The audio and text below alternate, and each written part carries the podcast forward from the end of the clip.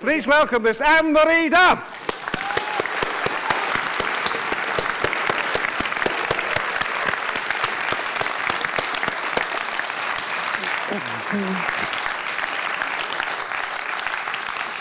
Tea, madame? Yes, please. Right. So you did say you were partial to a cuppa. Yeah. So this is Is your it the treat. campus thing we were here, is it? Lovely. There we are. Thank you, sir. Bicky? No, I'm, I'm, I'm grand. You're I'm good. just over with the Good. tea. Okay. Well, ladies and gentlemen, welcome as ever. Now, one of the great pleasures of theatre going in London over the last 10 or 15 years has been to witness the blossoming of Anne Marie Duff from a young actor of tremendous potential to what I think now is a superb actor, absolutely the peak of her powers. And I think anybody who's seen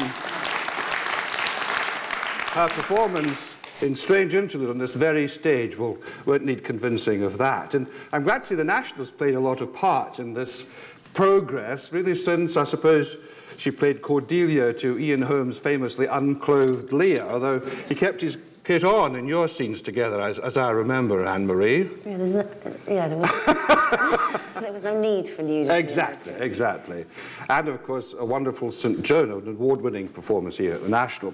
But I'd also like to mention Berenice by Racine, collected stories with Helen Mirren, and playing the lead character in Rattigan's Cause Célèbre at the Old Vic. And as for screen performances, well, she's played Elizabeth I, Margot Fontaine and John Lennon's mum, which is a sort of interesting trio there. and to the outside world, of course, uh, she's fondly known as the long-suffering Fiona in Shameless, which had its last episode recently, and you all went back for a kind of nostalgic reunion. Yeah. So actors often say to me at this point that they've been listening to me reel off those credits and they think, that sounds very impressive. I wonder who did all of that. Do you feel a bit the same that somehow it wasn't like that. It was much more, it sounds very, you went from this to that and did this and got that and all the rest of it. Is it a bit more random, a bit more chancy than that sounds? Um, it's kind of difficult to articulate in as much as uh, I have had extraordinarily good fortune never to repeat myself. So it's um, so I don't feel I feel so very much like there will have been big fat swollen tasty chapters, you know. So I don't feel like uh, oh that was my period of playing such and such uh, uh, certain character types or that was you know so in that way I I do feel very connected to it and I sort of sounds desperately self-indulgent, but I sort of ha- have had a love affair with every character I've played. So I do feel like almost like there were just parts of my growing up as a woman, and you know, and just discovering stuff about myself and about the universe. You know, so I'm sorry, I'm so like this. but uh, yeah, so I, I do feel attached to it. I feel viscerally attached to it, uh, uh, uh, just because I feel so passionate about it all. I guess. Because it's, as we were saying, it's 20 years since you left drama school. I just thought I'd mention that. no. How do you enjoy that? And have you been looking back, or because most actors don't do that much. They like they prefer to think about the next job down the line. But have you been uh, surprised by how it's gone since you left drama school? Yeah, I, I, I'm constantly surprised and thrilled and grateful. Um, and for all of the things I talked about uh, uh, just before, you know, just this, the riches, the feast I've gorged on, really, you know, creatively. And, and it wasn't really until we talked about it just then that I realised it was 20 years. Uh, Thanks, Al. no, but I, I, I did. I truly didn't. And of course, this month it is because I would have graduated from college in '93. So, um, I mean, blimey, how lucky have I been? But in a very old-fashioned way, I guess. You know, I left the drama centre and I worked with Mike Alfreds. What an incredible teacher, and David Glass, another incredible teacher. Then went off and worked with Shared Experience, brilliant teaching environment. And then I came here and worked with Richard. And, you know, so it was just, I had this space, and I think a lot of young actors don't have it so much now.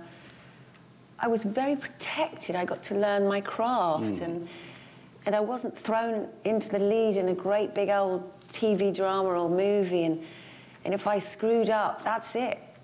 the jigs up, you mm, know. Mm. Whereas I got to really sort of watch and uh, and breathe in other people's craft as well as just trying to work on my own. And I think that's that's really lucky, and, and I think the theatre provides the the space to do that. I mean, did you have specific ambitions Yeah. of parts you wanted to play when you left drama? I desperately wanted to be like mm-hmm.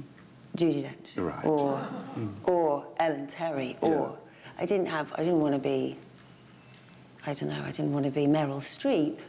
You know I wanted to be here. Mm-hmm. it was very clear to me. I was a hysterically pretentious teenager.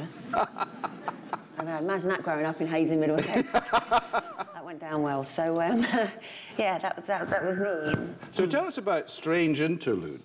When the, uh, when the offer came through, had you heard of the play? Did you know anything about it? Or Eugene O'Neill, anything about him, his work, his life? I'd never worked on an O'Neill play before, but obviously I knew a great deal about him. Uh, I'd never heard of Strange Interlude, never mind not having read it or seen it.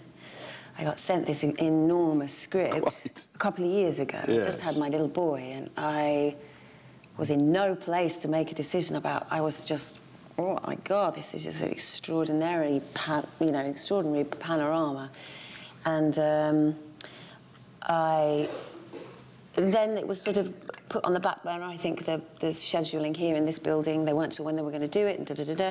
So I read it and then received the cut version later, and uh, and came and met Simon, mm-hmm.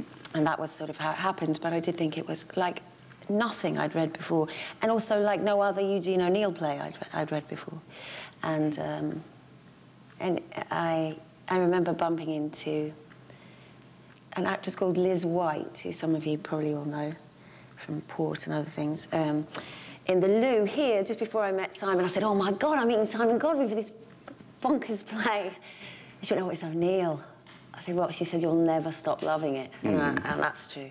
Because she was in the company that came from Northampton to do the uh, uh, O'Neill play, Yeah. and uh, that's right, a couple of O'Neill plays. Yeah. Um, now, you say five hours, it's been reduced to sort of three and a half hours, Mm, maybe a bit less, actually. What's, what's gone from the, anything that you regret losing in the, the sort of reduction, the Well, revision I of mean, it's also beautiful. You can always say fight for lines, but actually you have to serve the story, the chronology of the story, and hold your audience and keep them interested. And there were an awful lot, you know, the, the play, is- I don't know if anybody's seen the play, but the play sort of exists in two dimensions. One is within your noggin. So we are constantly sharing our thoughts with the audience as well as having a dialogue. So the audience is party subtext, secrets, everything. And uh, there were an awful lot more thoughts. So they went. Yes. And there was a, quite a bit of repetition, which I think O'Neill does on purpose often. Yes, quite. He never says, you know, uses one word when ten will do. Yeah. So, uh, so that went too, and you know, just How about that device of the aside, in a way?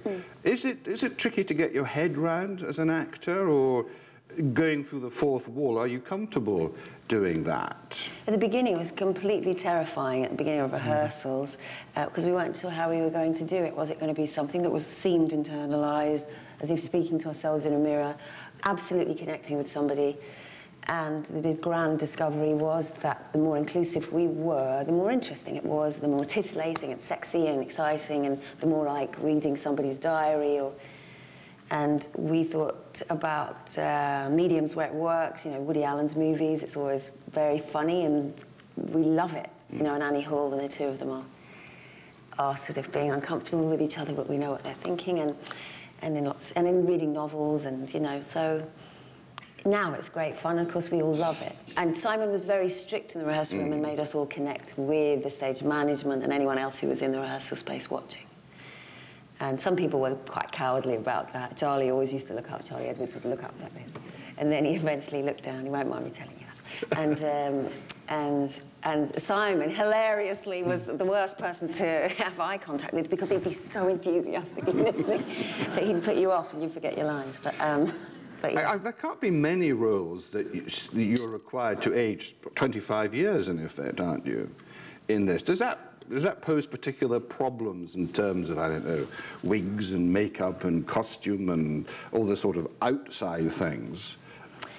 not really as uh, in comparison with doing Elizabeth first, mm. where I had to age 60 years. You yes. know, that was that was pain in the bum. But this this is quite good fun. Uh, also, it's odd. It's not something one has to think about desperately because the text kind of does it for you. Mm. That sounds a bit of a cop out, but it isn't really. And and for actually the biggest, the largest, um, you know, section of the play Nina is in the prime of her life from her 20s mm. into her 30s.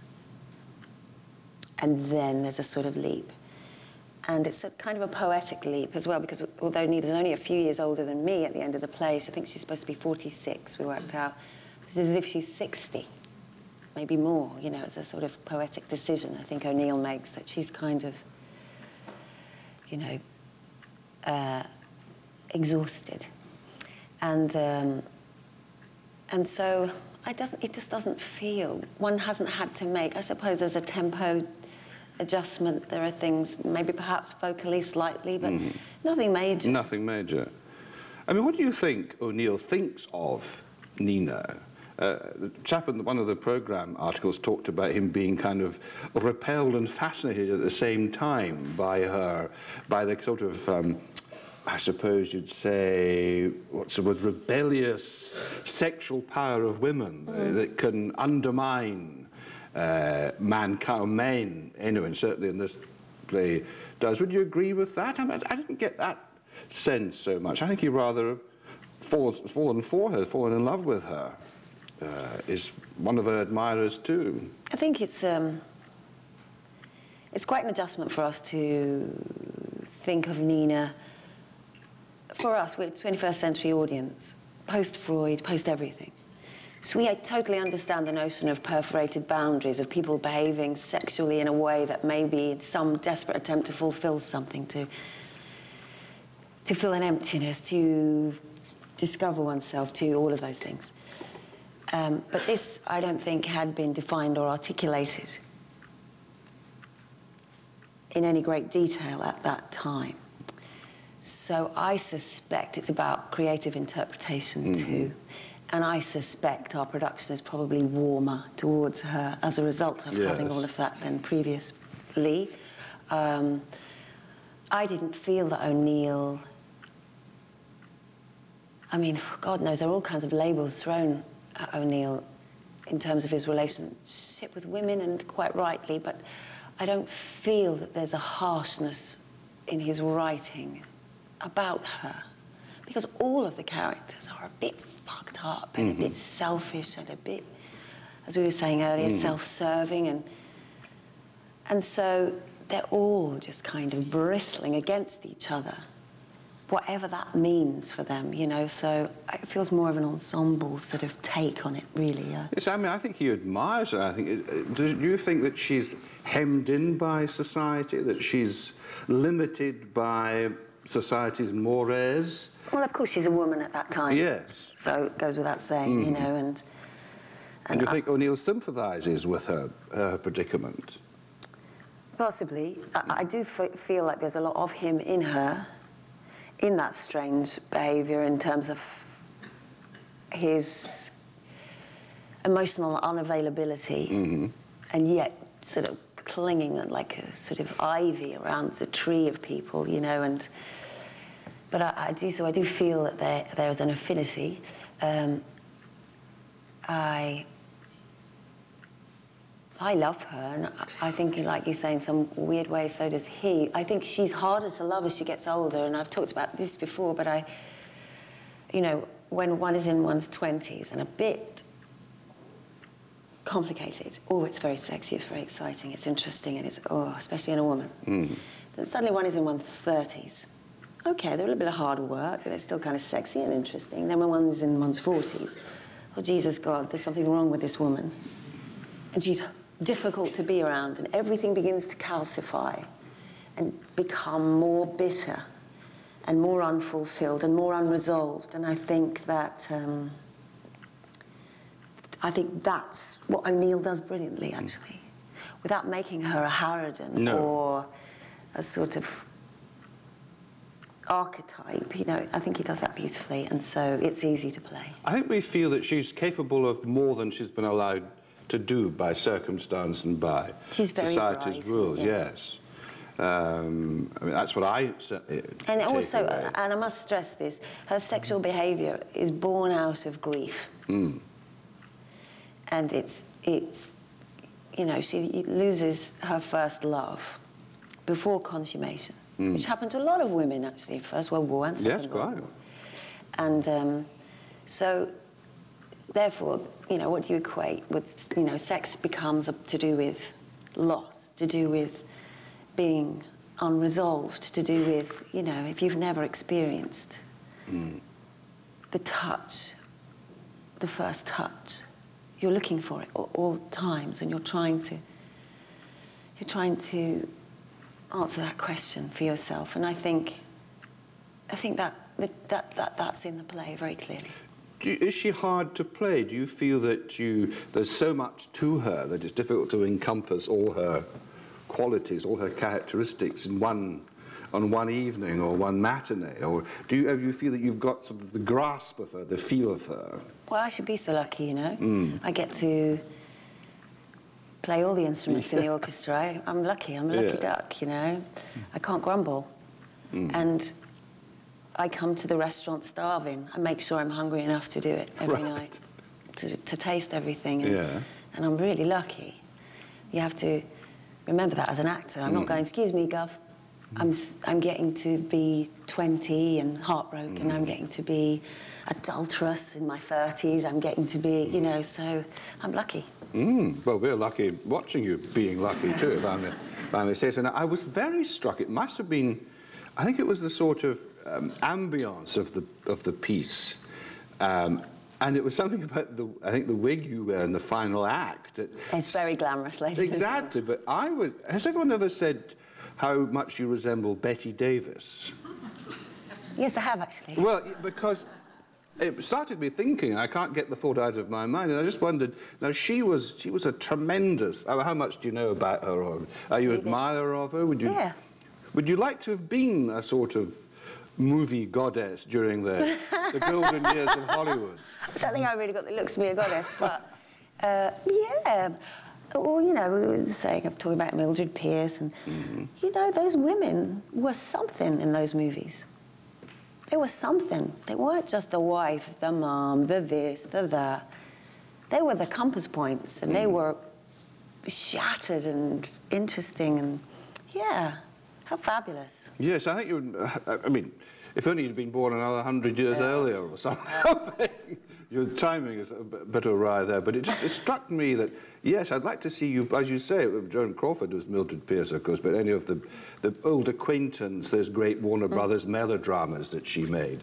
Uh, if anyone ever wants to remake them, you know, you should be at the head of the queue for them. Yeah, that'd be right. I see that happening. Let's go back to the beginning, as they say. And you grew up in West London. Yeah. Uh, your parents were Irish immigrants. Your dad was a painter and decorator. Your mum worked in a shoe shop. Were you an only child? I don't know, did you have siblings? I have a brother, You have a brother, but did you play a lot in your own imagination as, as a kid? Yeah, I did. I wasn't a shuffleball change kid. I didn't go to dance classes or do any of that stuff. Um, I read an awful lot and uh, was quite shy and, and just kind of went to youth theatre because my best pal was going to a youth theatre. And that's how it hmm. happened, really. And then kind of just unlocked stuff. You know, the way that, well, I mean, it's an awful comparison, but you know, the way alcoholics say when they have a drink, they go, oh, now I, now I get it. That's kind of what I felt hmm. like. So oh, I understand everything now. Now everything makes sense to me. Right. And so I started reading plays, and I didn't go to the theatre very much because it wasn't there for me, financially or locally, really. So the school didn't take you to. We came here a couple of times, and I saw Daniel Day Lewis play Hamlet. that was quite nice. And, um, and uh, I saw Miranda Richardson here, and, you know, so that was very cool. Um, but it wasn't, you know, if you're working class in this country, theatre isn't part of your life. Sad to say, it isn't. Uh, but I do come from an Irish family who tell stories and sing and do all of that old stuff. And so I was lucky in that way. So when did the idea strike you that you could make a living doing this stuff? Um, of course, I never thought about money because one doesn't when one's in one's teens. But I, uh, I suppose it would have been around that time, mid-teens. I became obnoxiously determined. Yeah. I think I had to be uh, because the whole world was telling me I shouldn't be, and it was the height of the Thatcherite 80s, mm. and all my pals who were great artists or singers or had any kind of creative ambition suddenly wanted to work at Barclays. And I didn't understand it at mm. all. I thought I was confused and upset, and, and so just became even more, I suppose, blinkered and, and just read Peter Brook and did all that and auditioned for drama school. And you got into the drama centre. Yeah. And which is famously, you know, they always say that it's a sort of terrifying place where they It- it was. ruthlessly tear you apart to assemble you again. Um, uh, was was this your experience? Was it really kind of were you put through the mill, Mm. through the mincer? Yeah, I mean, it's, I think it's a different school now, but Yeah. then it certainly was. Um, it, uh, but I was 19 and terribly masochistic, and I loved it. Right. Because they all sound a bit forbidding, these the guys, the Yats and Christopher Fettes and all the rest of them. Rather austere and. Uh, Mm. But it's sort of, you know, we lo- there's nothing more pretentious than a young person, and the idea that you're in a conservatoire and that you're going to change the face of British theatre. I mean, come on, of course you're not, but it's great at the time. Yes. when you're in your leotards, you love it. I've always found with Drama Centre, I think I said this before, interviewing them, they're always, Drama Centre graduates, highly articulate. They can analyse what they do, they can talk very in- interestingly and uh, eruditely about the characters and things. Was this part of the, the Drama Centre training then? Well, I, think the, their objective was to make you as resourceful and capable as possible, so that if you didn't have the kind of director who was interested in having that dialogue, and there are some who aren't really interested in your process at all, uh, you'd be able to get on and do the job. And, and that's quite nice, empowering feeling. Uh, But you, you got a job more or less right away. What, what was your first job? It was with Mike Alfreds and David Glass.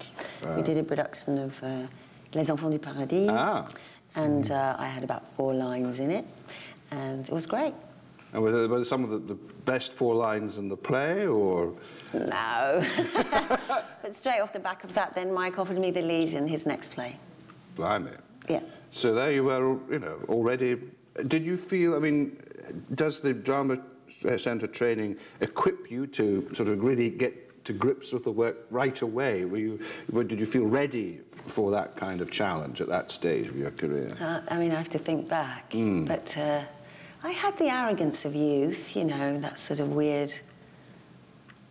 Well, you just. And it's your right and your duty, as O'Neill would say, to feel invincible mm-hmm. in your early 20s. And I did, I guess, in that way. I wanted it so much, Al. I wanted it so much.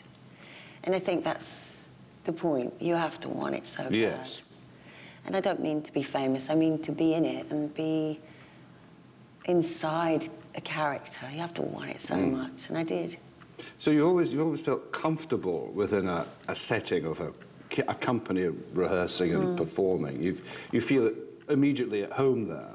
Yes, you do. You do. I think uh, there's nothing nicer than a rehearsal room. Mm-hmm. And really, I I can't think you've been out of work for really that long. You may have had your periods, but they haven't been. have you had many times when the phone hasn't rung? I did have a quite a long period of unemployment after I played Elizabeth I for Oh, really? And then somebody said, "Oh, so did Glenda Jackson." oh, that's not so bad then. Yes, quite. And Glenda, of course, she she played Nina as I well. know, I know. Much to you, everyone tells you that they saw that production, Oh, which yeah. must please you no end. They do. They, say, "Oh, are you Glenda?" That's what they say. well, she's not a bad model. No, exactly. I should be so, yeah. So, looking back through your uh, career, are there things that, are there particular jobs that stand out that you found particularly valuable or rewarding, or Uh, there are lots, so it's quite difficult to. Obviously, St Joan was extraordinary Yes. for me on a creative level. I learned so much on that play, I can't tell you. Because I don't, I should explain to the ladies and gentlemen that the ca- or the blue room, which is called the, the canteen at the National. I don't know when it was re, re, uh, uh, renamed the blue room. I suppose a bit of a makeover. There are photographs on the wall. I was just having my lunchtime sandwich, and there's a shot of Anne Marie in rehearsal for St Joan, presumably, and there's chaps who are at their back to you, and you're caught you're sort of, I think you're concentrating. There's a sort of uh, expression of intense concentration, as if, I don't know whether you're thinking, how the hell do I get out of this, or what am I doing, or where is it now? But you certainly, you're kind of almost not quite in the photograph. Um, can you remember that particular moment? We had a photographer on St Joan who was a sort of rock and roll photographer. So all the photographs are sort of in between moments. So people are always a bit, or a bit, or a bit, which makes it look very cool. but, you know, usually rehearsal photographs are like, like that. So um, that's what it was. Which always makes me laugh. When I was working at Donmar last year, Josie Rourke and the cast of Berenice had this plan that they were going to sneak in, break into the National Theatre canteen and replace the picture with something much more flattering. Well, there is, there's a sort of look of determination in your eye. That's one that way you of putting it. Which you can, you think, you know, that's, St. Joan was just sort of, you know, wondered, planning how to uh, raise the siege of Orleans or something, or how to, Maybe I to crown the Dauphin or something. But that was, that was very much a turning point for you playing St. Joan, was Uh, it? it was inside. Mm-hmm. Um, I remember so clearly getting the phone call. Uh, I was. We used to have a tiny flat in Finsbury Park, uh, which the papers loved writing about. anyway, we had this tiny flat in Finsbury Park, and I got a phone call, and I sat down on the sofa, and, and my agent said, you know, the National have been on the phone, and they'd like you to play St Joan. I could almost cry talking about it now, actually. And, and I sat down because I, I remember feeling like I was 14 and everything had happened that I'd ever dreamed of. Everything had happened. And so I don't know whether it was a conscious decision or not, but I remember going, oh, this, I have to always, always remember this moment and take it into every day of rehearsal and every performance of St. Joan. And I really did. I really did. I hmm. remember standing backstage every night and I used to stand and I used to, I had bare feet and I'd sort of go, oh, my feet are in mud. My feet, I could feel everything. And I remember thinking, this is why you're a storyteller. This is the point of being a storyteller for a living. It doesn't matter if people recognize you on the street. It doesn't matter if you're hot, you're cool, you're whatever. The fact that you can feel the soil, the French soil on your feet, that's the point of it. And I, and I loved it. Mm. And I learnt that that joy that is, has nothing to do with any of the satellites or the bullshit that surrounds it all. And that's why you want to do it in the first place. And that's, uh, so in that way, and I learned how to break my heart but leave it in the theatre and go home and be happy. Well, this interlude, I don't if it's been a strange interlude, it's been an extremely enjoyable interlude. And I think the only word I can use to describe it, of course, is extraordinary. Ladies and gentlemen, the extraordinary Anne-Marie Duff.